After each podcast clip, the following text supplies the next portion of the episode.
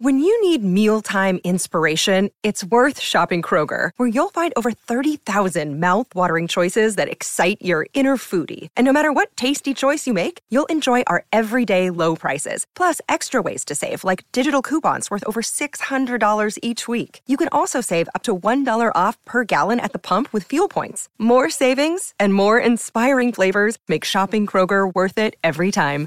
Kroger, fresh for everyone. Fuel restrictions apply. The best of Cindy Adams is on the air. Best of. Now, I'm about to speak to Rosanna Scotto. Just in case anyone has been living under an ice cap for the last 40 years, Fox TV's Fox 5's Good Day New York morning show co-anchor and part of the family that owns the East 52nd restaurant Fresco by Scotto. Listen, I would like to know how long have you been on Channel 5's morning show? Hi, Cindy. Nice to talk with you. Why do I have to count? The minute I start counting, everybody's like, how old is she? How long has she been there? What's next for her? Okay, let's just say it's over 30 years. like Is that I, okay for like you? I don't know. We're going to round it around. I mean, come on, that was my last facelift. So I, how did you get it? How did you get this? I will never forget this. Okay, so I was working at Eyewitness News, and I got fired by a news director who basically got rid of anybody who was like ethnic, you know. Yeah. And um, you know, I was out of work. I was, you know, pounding the pavements. I was months away from getting married, and I had an offer in Philadelphia, which I was, I was definitely weighing very heavily. But then I got a phone call. I'll never forget it. St. Patrick's Day, from the news director at Channel Five, who said we had a lot of people calling sick today. Are you available to come in? And I said yes and uh, I was scrounging around the house for anything green to put on. I was so excited, Yeah. um, and I started as a freelancer there, and I got a contract. I think around the time I got married, September thirteenth, and I've been there ever since. You weren't scared? Of course, I was scared. I was scared because, you know, your confidence is shaken Yeah. when you get fired. And, um, you know, Channel 5 was a lot different than Channel 7. Channel 5 at that point, I mean, they had the 10 o'clock news. And they was serious business. I mean, you watched the 10 o'clock news and you knew you were getting investigative pieces, you were getting hard hitting news. And, you know, um, that was not my forte. My forte was features. And it worked out, you know. You, you rise to the occasion by living and learning and watching and talking to people. And, you know, John Roland was the anchor Yeah, with yeah. Bill McCreary at that time. And, um, you know, I cozied up to them. And John, by the way, is a fantastic writer. He taught me a lot about writing and conversation and making sure that the audience felt very much a part of what you're doing. And not just talking to the masses, but talking to one person. And I've been there ever since. Okay, you said about your forte, but what was your forte? Where did you get prepared to do this kind of work in the first place? Well, you know, while I was in college, I was doing the regular um, internships. I had interned a lot at ABC, Yeah. ABC News, ABC Overnight, GMA. You know, they put you on everything, every shift that you can possibly get, ripping scripts and you know, running errands for the anchors. Yeah. Um, when I graduated college, I moved to Atlanta, and I worked for Ted Turner. I worked for WTBS. Wow, wow, wow. Yeah. Oh, And boy, oh boy, those were the days. We used to call it the Turner School of Broadcasting because everybody at a school was there. And we were all learning together. I started off as the Chiron operator on the news. And that's, you know, when you see somebody's name or you see all the sports scores. Yeah. I was putting, inputting that information. and not getting paid much, by the way, I'm sure. No, nothing, nothing. But you know, you could live in Atlanta pretty nicely. I remember that the uh, apartment I had was a beautiful apartment in Buckhead, and it was like I think three hundred dollars a month. It was on a small little golf course that had four pools. And I learned that every Saturday I would kind of like pool hop and I would meet all of Ted Turner's girlfriends at the pool. Oh. he had a different better, yeah. girlfriend at every pool. and Okay, okay, okay. and and you know I got to know them and started to you know befriend them and you know you move up the ladder in a place like that you know it's a non-union shop in in Atlanta and I started as Chiron then I started as uh, a writer and then field producer field producer and I was working with this uh, wonderful reporter Marilyn Ringo who took me under her wing and showed me what it was like to construct a story. And we traveled all over the country. We had the greatest boss. His name was um, Don Hewitt. Oh, oh, he, oh. his he was the son of Don Hewitt. His name was Jeffrey Hewitt. His dad was Don Hewitt. Yeah, yeah. And he would say, just find three places, three stories in any place. So I went um, riding motorcycles with Malcolm Forbes of Forbes magazine at his ranch in Wyoming. Then I went ballooning with him in New Jersey. Um, I sat on the mountaintop with John Denver and discussed music. I also did while I was there the head of Celestial Seasoning Teas in Denver. I mean, I had the most incredible experiences. I was I was making nothing, but it didn't matter. I was meeting some incredible people. It was like what whoever I can get and book, I could go and do. I, I, I understand. I understand. And now that you're here on Channel 5's morning show with, with Lori Stokes, what time do you get up every morning? I get up about 4:30. I know it's you know it's tough, but I think about the girls before me. You know, they're on from four thirty to seven a.m. Yeah. and they get up at two o'clock in the morning. I don't think this body could get out of bed at two. What do you do with your, pardon the expression, husband when you're getting up at four o'clock in the morning? Oh, he's the king. Yes. The king must not be disturbed, Cindy, okay? so everything Yeah. is planned out the night before. The outfit's out, you know, the shoes are outside in the hallway, the bag is packed. All I do is get up, shower, put on my clothes, hair is crazy, no makeup, grab a coffee from the Keurig, put it in my thermos, and off I go in car service. Um, I get to work about 5.05. Oh. We have a meeting at 5.20. A meeting for what? Uh, we kind of go through line by line what's on three hours of news. Oh, yeah. And we make suggestions. We pretty much know the night before who is in our 9 to 10 o'clock hour because that's the lifestyle, celebrity, entertainment hour. And so usually the night before, I've already done my research. I already, like, have in my mind, if not notes, on what I'm going to ask them, you know, what I want to get out of them. And then, of course, we have the newsmakers between 7 and 9. And that can be anybody from, you know, Governor Cuomo to I've heard the name. I've heard the name. Yeah, yeah. Go ahead. Go ahead. yeah. to Donald Trump, Yeah. who we've had on the show before he was president of the United States. Yeah. And uh, you just never know, and you, you you've got to be prepared. You've got to be prepared. You've got to be ready to challenge them on whatever they say. And um, it's exciting. I mean, you know, people are like, "How how long are you going to do this for?" Until I can't do it anymore. It's I'm on the front line of history every day. You know, we're making news every day. I am meeting the most important movers and shakers in the country. I mean, what am I going to do? Stay at home and knit? I don't know how to knit. I do not have a hobby. Okay. What time do you get up and ruffle the king? What So- time? The king does not awaken while I am sleeping. um, the only time I have awakened the king Yeah. is when um, there's like a snowstorm and I know there's no way I'm getting car service and there's no way I'm walking to work in a snowstorm. So the king will get the car and he will take me to work and then come back and put his kingly body back in bed. I get it. Okay. So when do you do the royal breakfast and coffee? So what I do is I take my coffee to work, and while we're uh, discussing our show, I'll have, you know, one to two cups in my thermos, and I will have that. And what I've been trying to do to take off that COVID nineteen, Yeah. which is not ni- nineteen but ten, Yeah, me too. Um, It's it's it's got to come off, and um, I will fast, intermittent fast.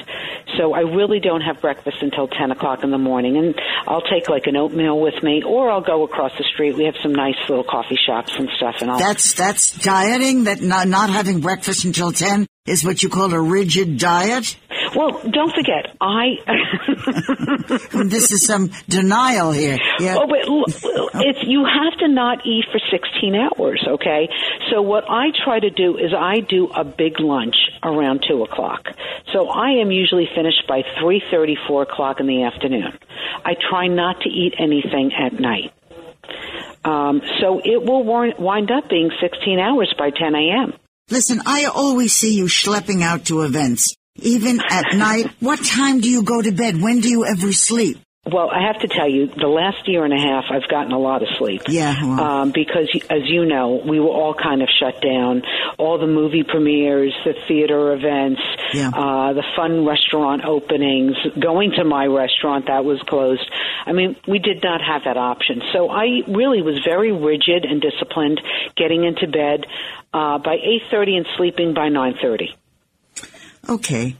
You... But I can't wait to go out with you again. Do you remember that time that we went out and there was like some 12 year old who was like working for I don't know what and she was looking for Cindy Adams and I picked up your name and I said I'm Cindy Adams and you almost hit me with it um because I was trying to answer the questions and you said, Actually, I can't remember I can't remember where I was yesterday so don't even bother me. Let me but but but uh, you get up with an, an alarm, one alarm. One alarm. I have alarm. four alarms whenever I have to get up because I'm terrified something will happen. You trust one lousy cockamamie yes. alarm? It's the, the alarm on my cell phone. And I will tell you, now I've been doing mornings for 13 years. I've overslept twice. Now overslept means I've overslept to 5:30 a quarter to 6 because my bosses know I'm very disciplined. I'm always on time. I'm never late. And so when they don't see me for the 5:20 meeting, they start calling me. Yeah. So, um, so you I, heard the phone. You hear the phone. I hear the phone. They will call me on the phone, and I have been. I've never missed the top of the show ever. Why am I jinxing myself? Why am I jinxing myself? But I've never missed in 30 years a deadline. Well, if you get fired, tell them my name. Just mention my name, just in exactly, case. Exactly, I will. Just in case.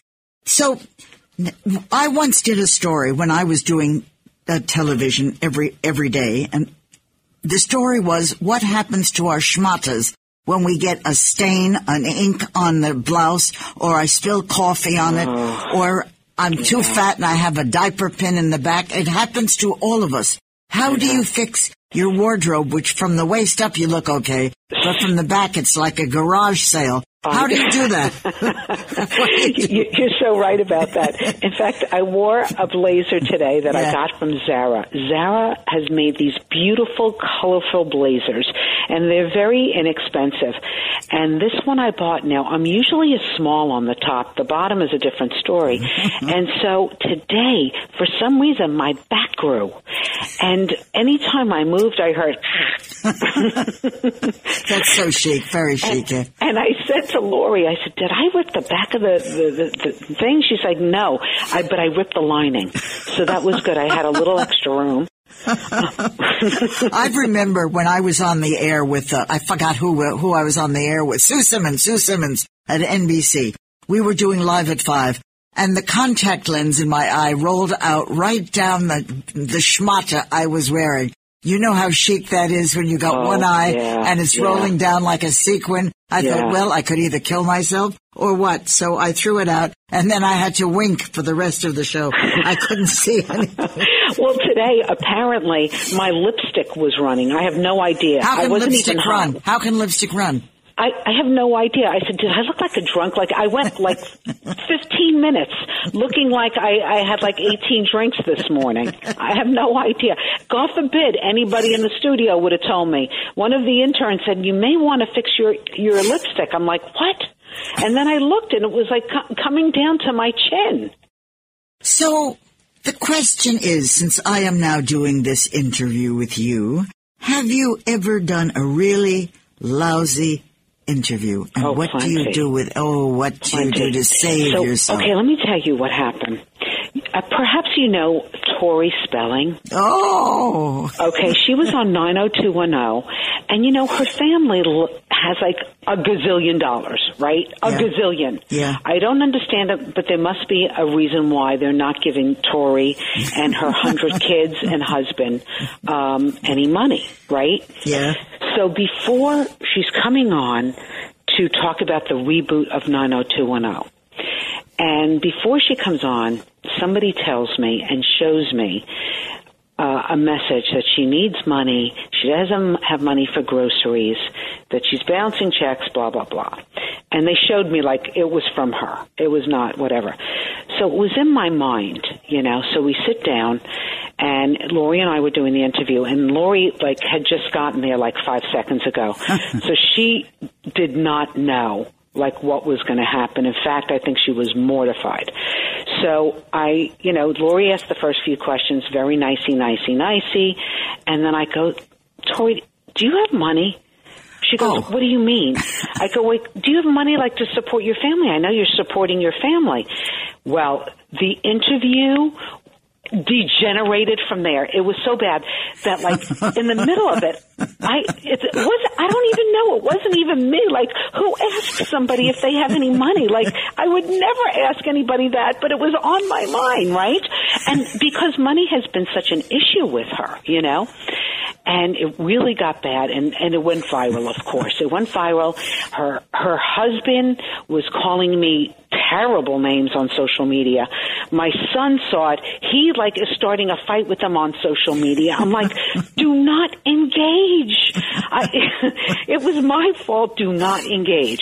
So that was that was a real doozy. And lori lori was like i think she was just shell shocked. Yeah.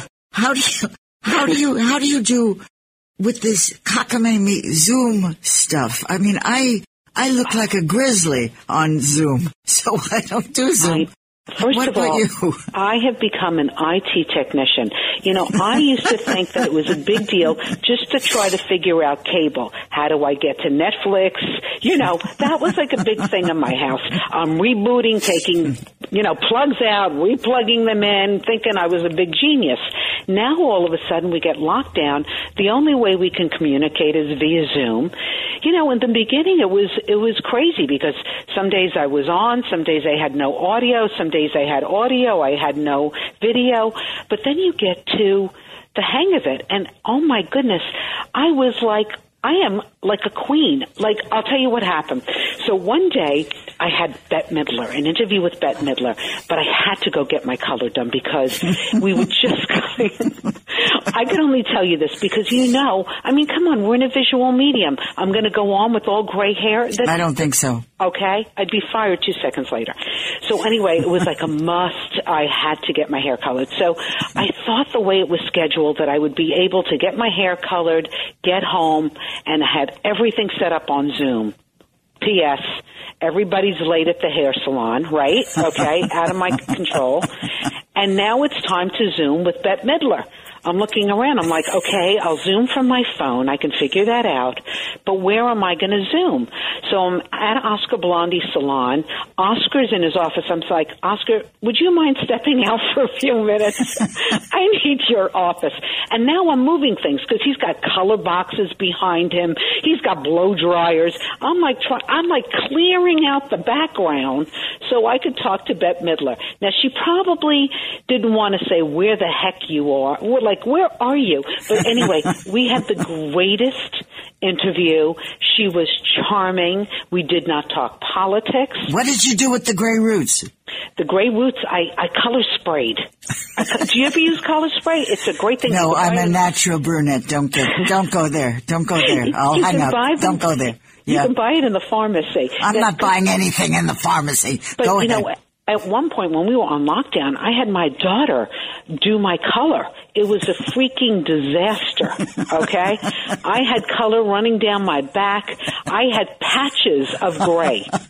I'm so pleased. So I know that you have had some people that are not so great. Have you had, you've had a lot of celebrities on. You even had grouchy Fauci, didn't you? I have to tell you something. I don't think he's so grouchy. First of all, the, we had him on in April of 2020. Now, right, we were locked down in March.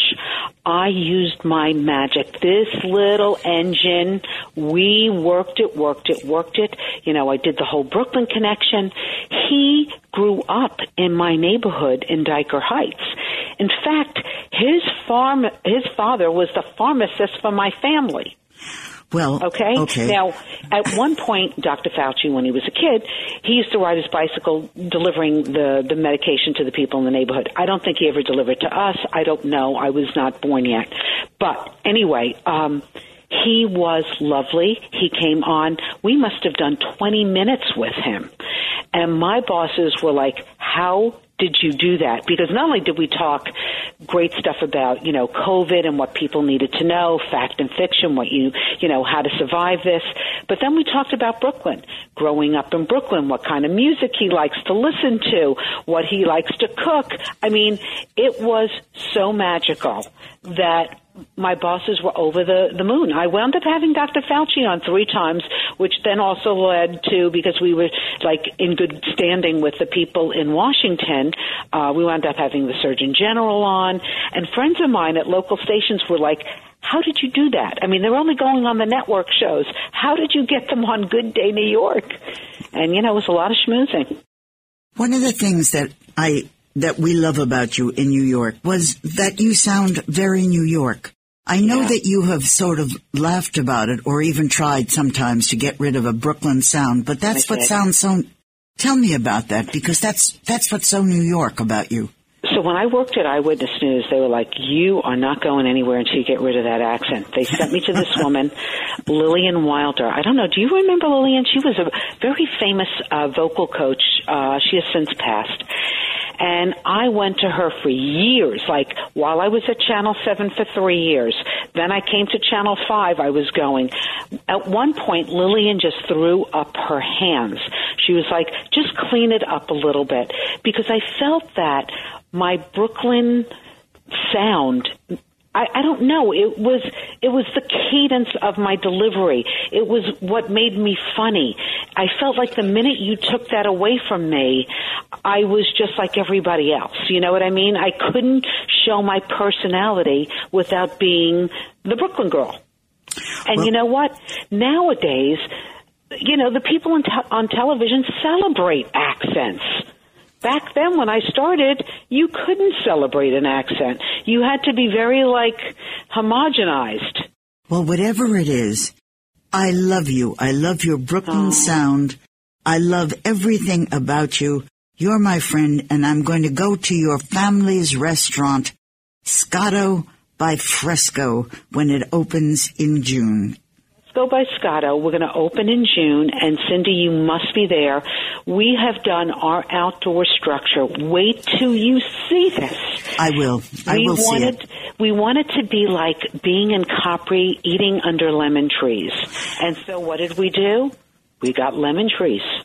Okay, you can shove your lemon trees because it's time for me to get off this program. And I love you dearly, and I will see you with your lemon trees next month.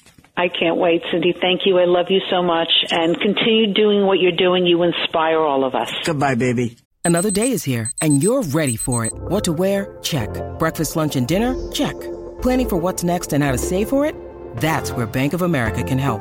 For your financial to-dos, Bank of America has experts ready to help get you closer to your goals. Get started at one of our local financial centers or 24-7 in our mobile banking app. Find a location near you at bankofamerica.com slash talk to us. What would you like the power to do? Mobile banking requires downloading the app and is only available for select devices. Message and data rates may apply. Bank of America and a member FDIC. Best of. It's the best of Cindy Adams. Best of. I am now about to speak with Nancy Grace. She is on Fox Nation. You hear her, you see her all the time. She is blonde, southern, former Atlanta prosecutor. Her name and her mouth is everywhere. I have known Nancy Grace for centuries. I am now about to speak with her. Okay, Nancy Grace, Nancy Grace, Nancy Grace, tell me, first, I would like to know. Tell me what you think about legalizing marijuana. Cindy Adams, I'm surprised you asked me such a thing about legalizing marijuana. Everybody knows that I think it's a horrible idea. Now, don't get me wrong. I do not think that anyone high on marijuana is going to become a crazed killer or an armed robber, such as when you're high on methamphetamine or crack cocaine. But I can tell you this in jurisdictions where marijuana has been legalized, the homicide rate, particularly vehicular homicide, has skyrocketed because people are getting high and driving. And it's had a horrible effect. Also, what a lot of people don't take into account is the effect it has on the lungs, particularly of people that are lured into it at a young age. When you got a marijuana cigarette, when you're smoking a big fat doobie, a blunt, there are no filters like we have in cigarettes. Nothing like that. Nothing to protect you.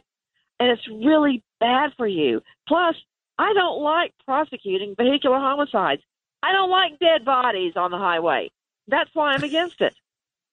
I, I, the problem with you is you never have any opinion. That's the problem with you. that is the problem with me. No opinion. Know.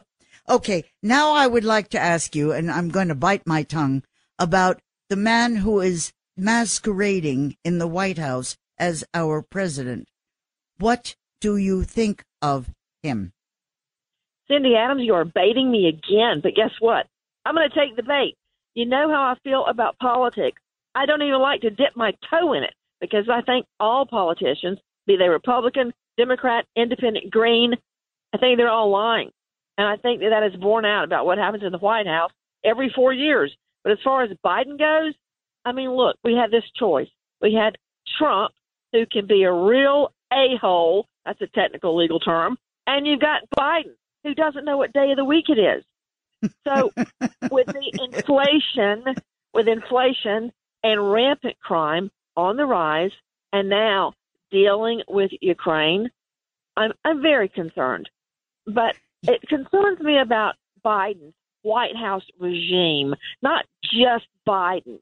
And that when you listen to his spokesperson, I don't like the way that she seemingly mocks everyday Americans with inflation the way it is and gas prices the way it is. I mean, I remember Cindy in law school, I would actually have to buy gas at the pump, sometimes with quarters, nickels, and dimes. A lot of people can't imagine that. But I would have to scrounge around to pay for gas to get my Toyota Corolla from my apartment to the law school. I know how that feels. There are people that literally cannot afford to drive to work and back. It's a horrible way to live, dollar to dollar, paycheck to paycheck. And gas prices count. They may not. I agree with you. I agree with you. People in the White House, but they count to the rest of the people across this country. And I don't like it when they laughingly comment on what regular people should do. You know what, Cindy? You know this. My dad worked the railroad, and my mom was a bank teller who fought her way up to the CFO position of a big company. They worked hard, and I don't appreciate the condescending attitude we're getting from the White House. How about her hair? How about that speaker's hair? How about the red hair? You think that's natural?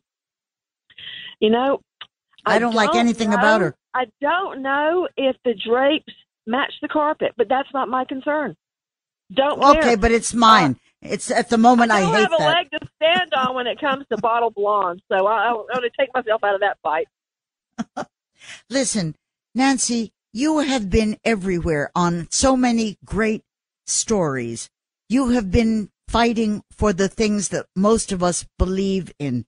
What is happening to our country? What is happening to our government? What are we going to do? Cindy, I tell you, I cross the country on a routine basis um, at my job with Fox Nation, SiriusXM, and Crime Stories. I talk to people that have been greatly affected, greatly impacted by crime, and a lot of people are feeling hopeless. They feel they can't keep up with inflation. They feel like they don't have a voice. They feel like the country is being run by elitists, where they, regular people, don't have a voice. and it's very disheartening because these are the people that are the backbone of our country. Um, I was just in Harrisburg, Pennsylvania, and I was investigating the case where a young woman was stabbed 22 times, and it has been declared a suicide. Now, we all know that's impossible, including uh, cuts to the back of her neck. That is no suicide. That's why I was in Harrisburg and I met her family, her wonderful family, and other people there at her synagogue. And I was greatly touched by how much they want the system to work.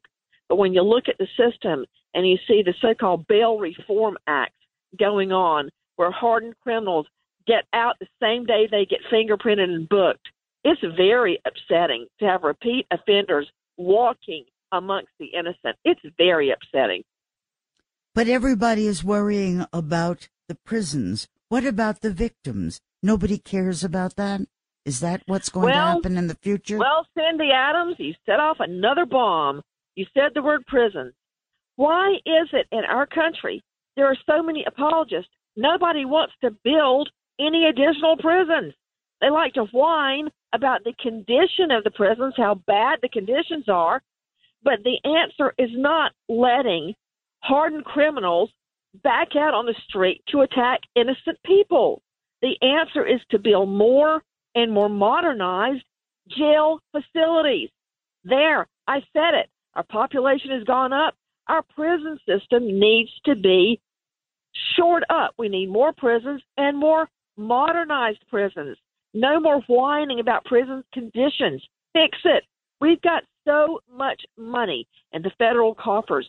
Why not use it and protect innocent people? I mean, in New York, every day in the New York Post, my number one favorite paper, every day we see another story about a convicted felon that has walked free and committed another crime. What, what will it take until it stops? Nancy, have you been going around saying this? I haven't seen you saying this. This should be said everywhere. Fox Nation. I say quite a bit on Fox Nation and Sirius XM 111. I mean, I, I just did an outright plea for Newsom to keep a killer behind bars that the parole board had agreed to let out. And thank God in heaven he did the right thing. I just did the same thing, asking the Georgia pardon and parole to keep a killer in, a guy that I helped prosecute, by the way, way back when. But yes, I say it, but you know, nobody wants to hear hard answers that don't fit in with the elitist ideology. And again, I'm not a Republican or a Democrat. I hold them both in great contempt. I want what I'm an American. That's what I want. What's best for our country. What would be best about the gun situation today? Well, you know, Cindy, I'm biased. I'm a victim of gun violence. You know, my I know that. I know that. I know that. I well know that. Wedding, and um, I've handled a lot of guns and prosecuted a lot of gun cases. And while I value our Second Amendment right, I am for some degree of gun control because, uh, for instance, I'm investigating a case right now where 40 guns were stolen from a mom and pop gun shop gunshot range in Coweta County, Georgia. You know, those 40 guns are already on. They're already filing off those uh, serial numbers yeah, yeah, and flooding the black market. And they'll go for hundreds and hundreds of dollars each, probably up in New York City. There's yeah. got to be, you can't tell me with all our scientific advances that we can't figure out a way to keep guns away from bad guys. I'm not worried about the people that have a license and a carry permit. Have at it. I'm worried about the nuts that are shooting innocent people in parking lots, at shopping malls, in schools. That's what I'm worried about. You know, I concur. I, I agree with everything you're saying. Tell me why only leftist professors are in colleges teaching our children. I don't have a good answer for that. Do you? Well, I do believe there are a lot of left wing professors in colleges and universities across the country, but I also believe that there are conservatives. They're probably just too afraid to say anything. but I, I also believe, as far as universities and colleges, and I've sat on the board of my alma mater, I've got two of them Mercer University and NYU. Uh, but at Mercer, I sat on the board. and they have a wonderful, wonderful cadre of professors. I think across the country, conservatives are really afraid to speak out because they're afraid they'll be canceled. Do you blame them? But yeah, no, I, I understand that, that. Yeah, I also think that very often professors, instructors live in a bubble, the so-called ivory tower. They're not mingling with the great unwashed. I mean, me and uh, regular people on the street that work every day. I, I think that they are privileged in a sense they don't have to, and we want to keep their minds and their intellects pure. But I, I think that they're away from harsh realities of regular life sometimes. But as long as I've got you on the air, Nancy, I know that you were very big in covering the Brian Laundrie, Gabby Petito story with with their oh, yes. their killings. Can you tell us a little bit about what you know, how it happened? Well, the Brian Laundrie Gabby Petito case really gripped the country because at the time it first skyrocketed onto the headlines. No one knew where Gabby was. Gabby Petito, a beautiful young girl uh, from the Northeast, had moved down to Florida with her fiance, Brian Laundrie, and his family at North Port, Florida. They went on a, they gave up their jobs and they went vlogging, which is, you know, blogging yeah, but on yeah, video. Yeah. And across the country, she was really doing all the work. And then suddenly she went missing. And Brian Laundrie, the so called fiance, comes all the way back across the country in her van using her credit cards and debit cards, gets all the way back with no Gabby.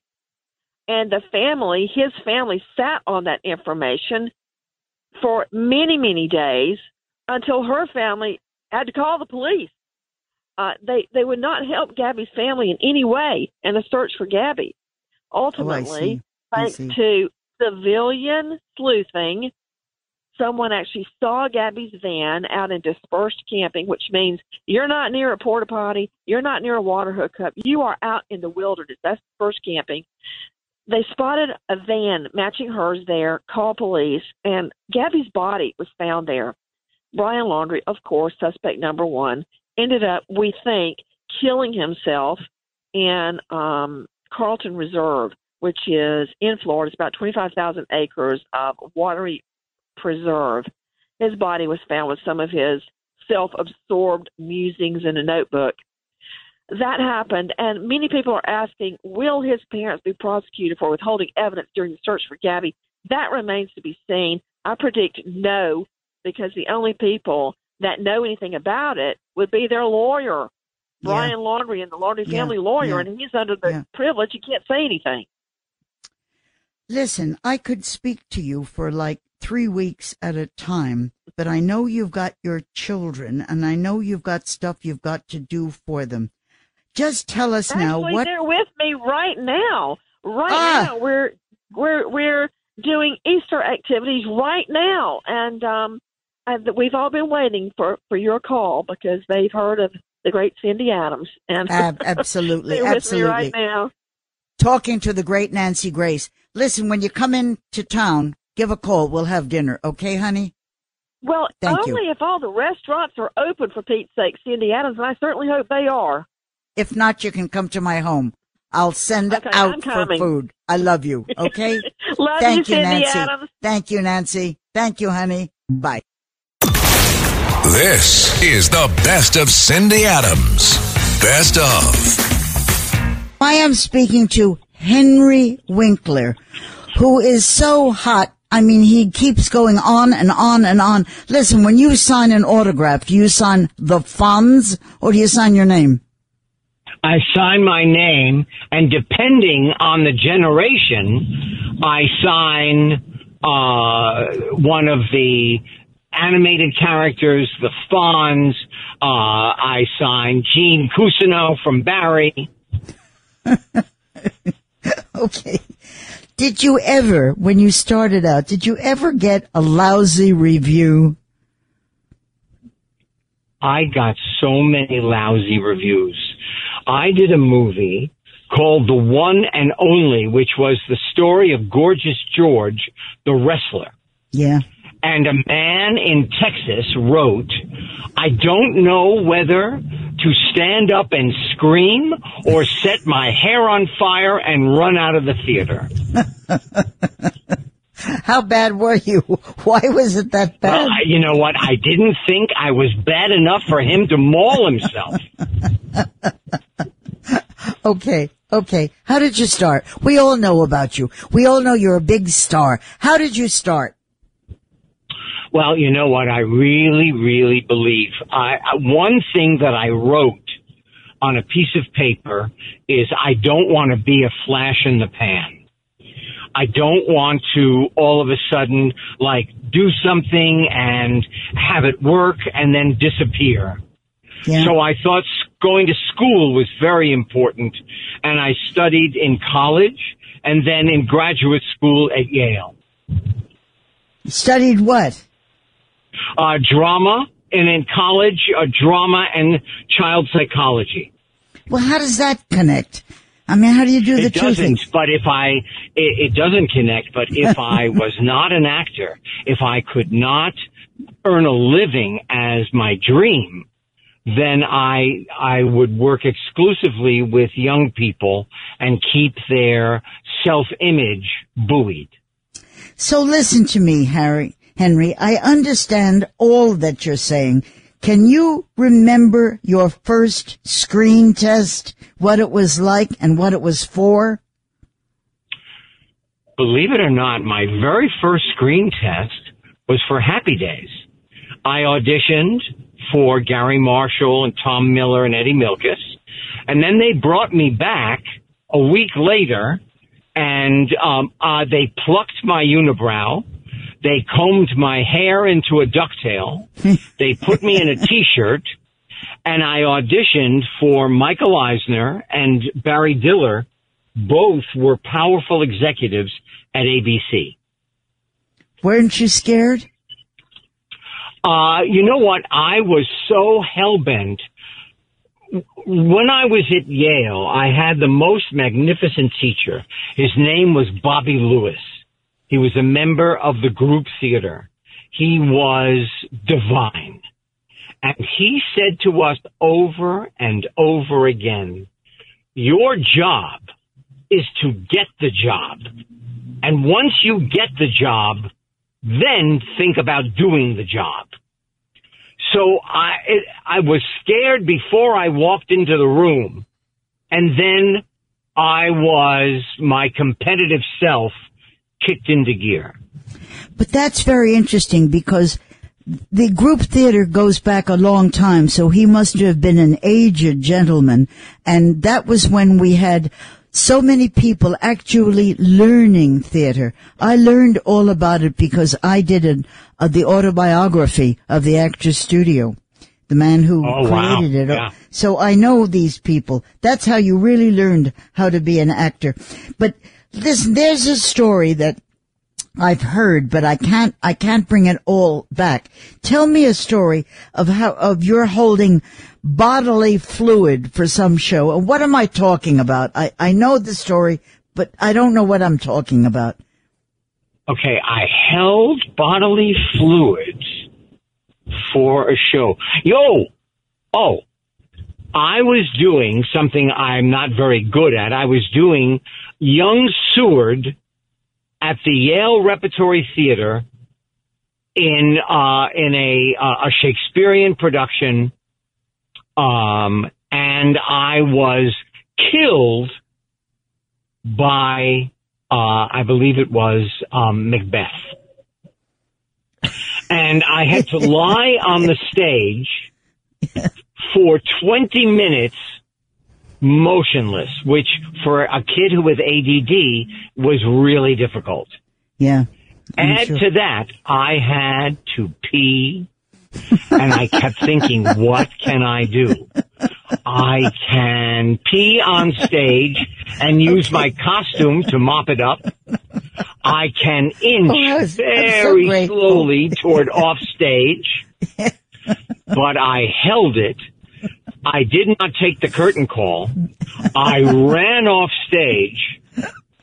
Oh, and I'm so proud of you. I have proud never of you. been so happy in my life. Oh my God, that, that that's a wonderful, wonderful story. I knew about it, but I didn't know what I knew. So, do you do you have a collection of all of your shows? You've been in so many. Do you have a box set at home so you can watch yourself?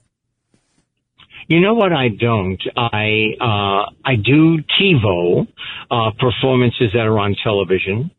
I have very few live performances. Um, and you know what? I never watch myself until a long time later. Because, you know, like people go to see their rushes.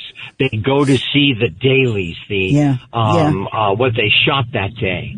And if I did that, I would then be intimidated and say, well, I just did that. I can't do it again. And so I never really watch myself. You don't watch yourself after you've just done a scene? No, I do not. Unless Bill, uh, right now, uh, Bill, uh, Hader says to me, I want you to see where the camera is. I want you to see where the other actors are so that you know what the geography is. Otherwise, I do not. Well, what would you have done if you were not an actor? Because you're so obviously meant to be one and you're an extrovert, I'm sure. What would you have done? I would have worked with, I had, um, being dyslexic, I have, um, uh, or had for the longest time, a very low self-esteem. I literally believed everything that the teachers, my parents said to me. I'm stupid. Uh, you're not living up to your potential. And I would work exclusively with young people and make sure that no matter what their challenge was, their self image was uh, strong. That's quite something. That's quite something. Are you not ever intimidated? Am I not intimidated? I'm intimidated. I used to be intimidated my whole life. And then as I got older, I'm now 76 years old.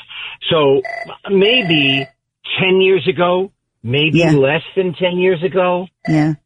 all of a sudden I could not um, deny that I kind of knew what I was doing. That's very interesting that you had the ability to overcome whether it was dyslexia or anything else. Very few people can overcome it. I know that. Does this give you the strength then? Does this give you the strength that you can overcome the disability? You know what? You don't overcome the disability. What you do is you learn to negotiate it. You don't think to yourself, it is the end of me. You think to yourself, it is part of me. And it is a part that I will be able to gain strength from. So it doesn't hurt your ability to act. It doesn't do any of that. No, what it does is it, I cannot read off the page, uh, like in a scene. I have to memorize as quickly as I can. I see. Okay. I can't read and act at the same time. I was kicked out of acting school at Emerson College because I said to the teacher, I'm going to try something brand new. I'm going to act the scene and read it at the same time. He said, not in my class, you're not. Get out. Okay. Tell me about Barry. Tell me about Barry. Are you enjoying it? Are you enjoying doing this? And how did you get it? Well, I got it by auditioning twice for Bill Hader and Alec Berg. Uh, there I was intimidated because I now have to make these two comic brilliance, you know, these two unbelievable comic men. I have to make them laugh. Yeah. So that was number one. Number two, I love every minute of my job. Ah, and we love really every do. minute seeing you. We really love you. You're a very nice man and you're very kind you. and you're very loving to talk to. And I thank you for coming on and I'm going to watch you again and again and again. I, Thanks. you know what? I could not ask for more. And let me tell you something, Cindy. Every time since the beginning of my career, we have had incredibly wonderful chats. Thank you for talking to me, my friend. I enjoyed you. Thank you very much. A pleasure. Bye, honey. The best of Cindy Adams is on the air. Best of. So, Seth Pinsky, the CEO of the 92nd Street Y. When did you become CEO?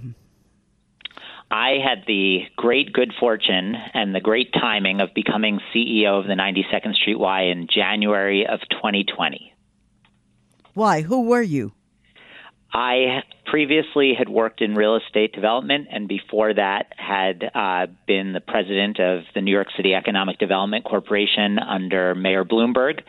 Um, and I think uh, the reason I was selected is because um, of my involvement with the city over the years, my involvement with not for profits in that role, and uh, also my longstanding love of arts, culture, and Jewish programming, all of which are critical uh, elements of the 92nd Street Y. The 92nd Street Y is like the Statue of Liberty. It's one of the very special places. But why is such a magnificent place nowhere else? Well, it's a great question. And, you know, since coming here in 2020, it's a question I've often asked myself. And where I've come out on it is that there really is no place anywhere else on earth like the 92nd Street Y. We're not a university, we're not a community center, we're not a cultural center. We're kind of all of these things, but we're also more. And I think that the reason why we're so unique is that we operate at the intersection of three strong and distinctive traditions. First, we're a distinctly American institution. We believe that people can improve themselves and their station in life, and we enrich lives every day with the aim of, of achieving that goal. Second, we're a distinctly New York institution. I would argue that we're the quintessential New York institution. We're a beehive of energy with our doors open 24 hours a day, seven days a week. And packed into our crowded campus, we offer all sorts of programs and services from arts and culture to programming for kids to programming for senior citizens to a gym and even a residence. And then finally, we're a distinctly Jewish institution. We were founded by German Jewish businessmen with an original goal of serving newly arrived Eastern European Jews, and we now serve people of every faith and background and persuasion. And the 92nd Street Y continues to honor the Jewish values on which we were founded. We have a strong emphasis on education. We have a strong belief in the importance of accepting and welcoming the other, and a strong belief that all of us are better off and more secure if the bonds of community are strengthened. Okay, all of that sounds great. And I understand why we're not going to have places like that in downtown Utah. But we got a lot of places. Why only New York? Well, New York is is a special place. You know, it's it's a city that brings people together from all over and, and forces them to learn how to live with one another and communicate with one another and ultimately to appreciate one another. And I think these are all the, the values that we at the 92nd Street Y have tried for our 150 almost year history um, to foster. Okay, well, I'm not so sure how we're all getting on at this moment. but, thank, but thank you for the idea. How do you come become a member? So we don't really have membership at the 92nd Street Y. We um, uh, have the ability for people to make donations, and and to if they do at certain levels, they they get certain benefits. And we have memberships to some of our programs, like our senior program and our gym. Um, but we welcome people from all over New York, um, from all over the country, and indeed from all over the world to all of our programs. Um, and all you have to do is go to 92ny.org and you can look at any program and anything that's of interest to you. You can buy a ticket and come and participate. Okay, Seth. So tell me, what are the classes and what are the events for people listening in who aren't members or, or who aren't coming? Well, this is one of the things that makes the 92nd Street Y such a special place is we have so many different kinds of events that are going on. Right now, for example, we're in the thick of camp season. We have almost 2,000 kids coming into our building every day for our in-city camps, and we have over 600 kids going up to our camp in Rockland County.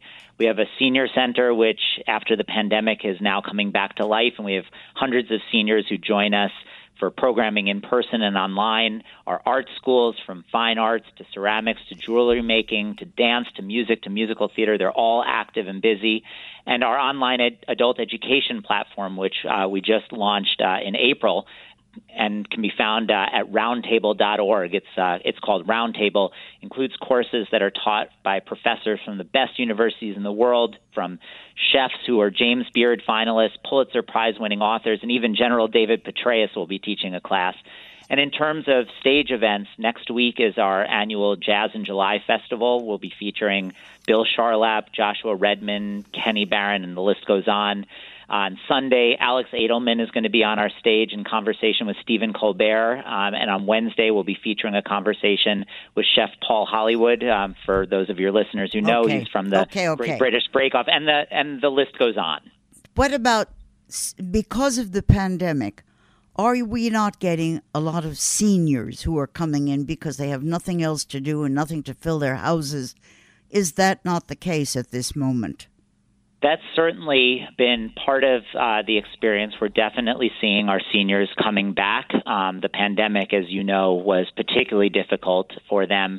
Fortunately, when we migrated all of our programming online, which we did when the pandemic hit, we also were able to migrate our um, senior programming online. And um, it was incredibly gratifying to see the impact that that programming had, even remotely, on these people who were completely isolated for two years. And now that we've reopened the building, we're seeing between 2,500 and 3,000 people on an average weekday coming back, and many of those, in fact, are senior citizens, although they're they're people of all ages, of course. Yeah, but I've well. seen. I I know that I have a lot of senior friends, or or their grandmothers, or their mothers, or their parents, and I know that they're all coming there because they have nothing else to fill the time. Listen, tell me about some of the old days. I mean, uh, wasn't this a, a time or a place for Alvin Ailey and Kurt Vonnegut and those ple- people? Am I? Yeah, am I- No, you're you're absolutely right, and it, it's one of the things that really makes the 92nd Street Y so special. You've got stories about people who would ultimately become famous um, and were involved in the 92nd Street Y before they became famous. Emma Lazarus, who, as you know, wrote the poem uh, "The New Colossus" about the Statue of Liberty, taught English here. Zero Mostel, the, the great actor, taught painting here. Uh, early in her career, before she was Ruth Bader Ginsburg, Ruth Bader Ginsburg gave uh, a, a lecture here. But in terms of um, uh, important premieres and, and events that introduced uh, great artists and, and their works. You've got uh, Dylan Thomas, for example, premiered um, Under Milkwood on our stage. Uh, Truman Capote debuted in Cold Blood. Kurt Vonnegut, whom you mentioned, premiered uh, Breakfast of Champions. I think that he said when he when he announced uh, started to read it that not even his wife had seen it before. And in the dance world, which you alluded to. Um, we really were the birthplace of, of modern dance, or one of the, the key birthplaces of modern dance. Martha Graham, Agnes DeMille taught here. Paul D- Taylor premiered and, and really made his uh, first mark on our stage. And then there was, as you alluded to, a young African American choreographer and dancer who at the time wasn't welcomed on the stage of any other um, performance space in the city came to the 92nd Street Y, eventually developed and premiered uh, a piece called Revelations, which turned out to be one of the most iconic American dance pieces of all times. And that person, of course, was Alvin Ailey and went on to great things. So it's we have a long history of association with great artists, and it's something we're very proud of. Okay, I've been asked by the by by the 92nd Street Y to interview or MC when you have some event for whatever the reason. I could not do it at whatever time they asked. What what does that mean? You have an MC. Do you, what do you do with the MC? Do you hire them? Do you pay them? How do you do it? What is an MC supposed to do? So it's a it's a great question.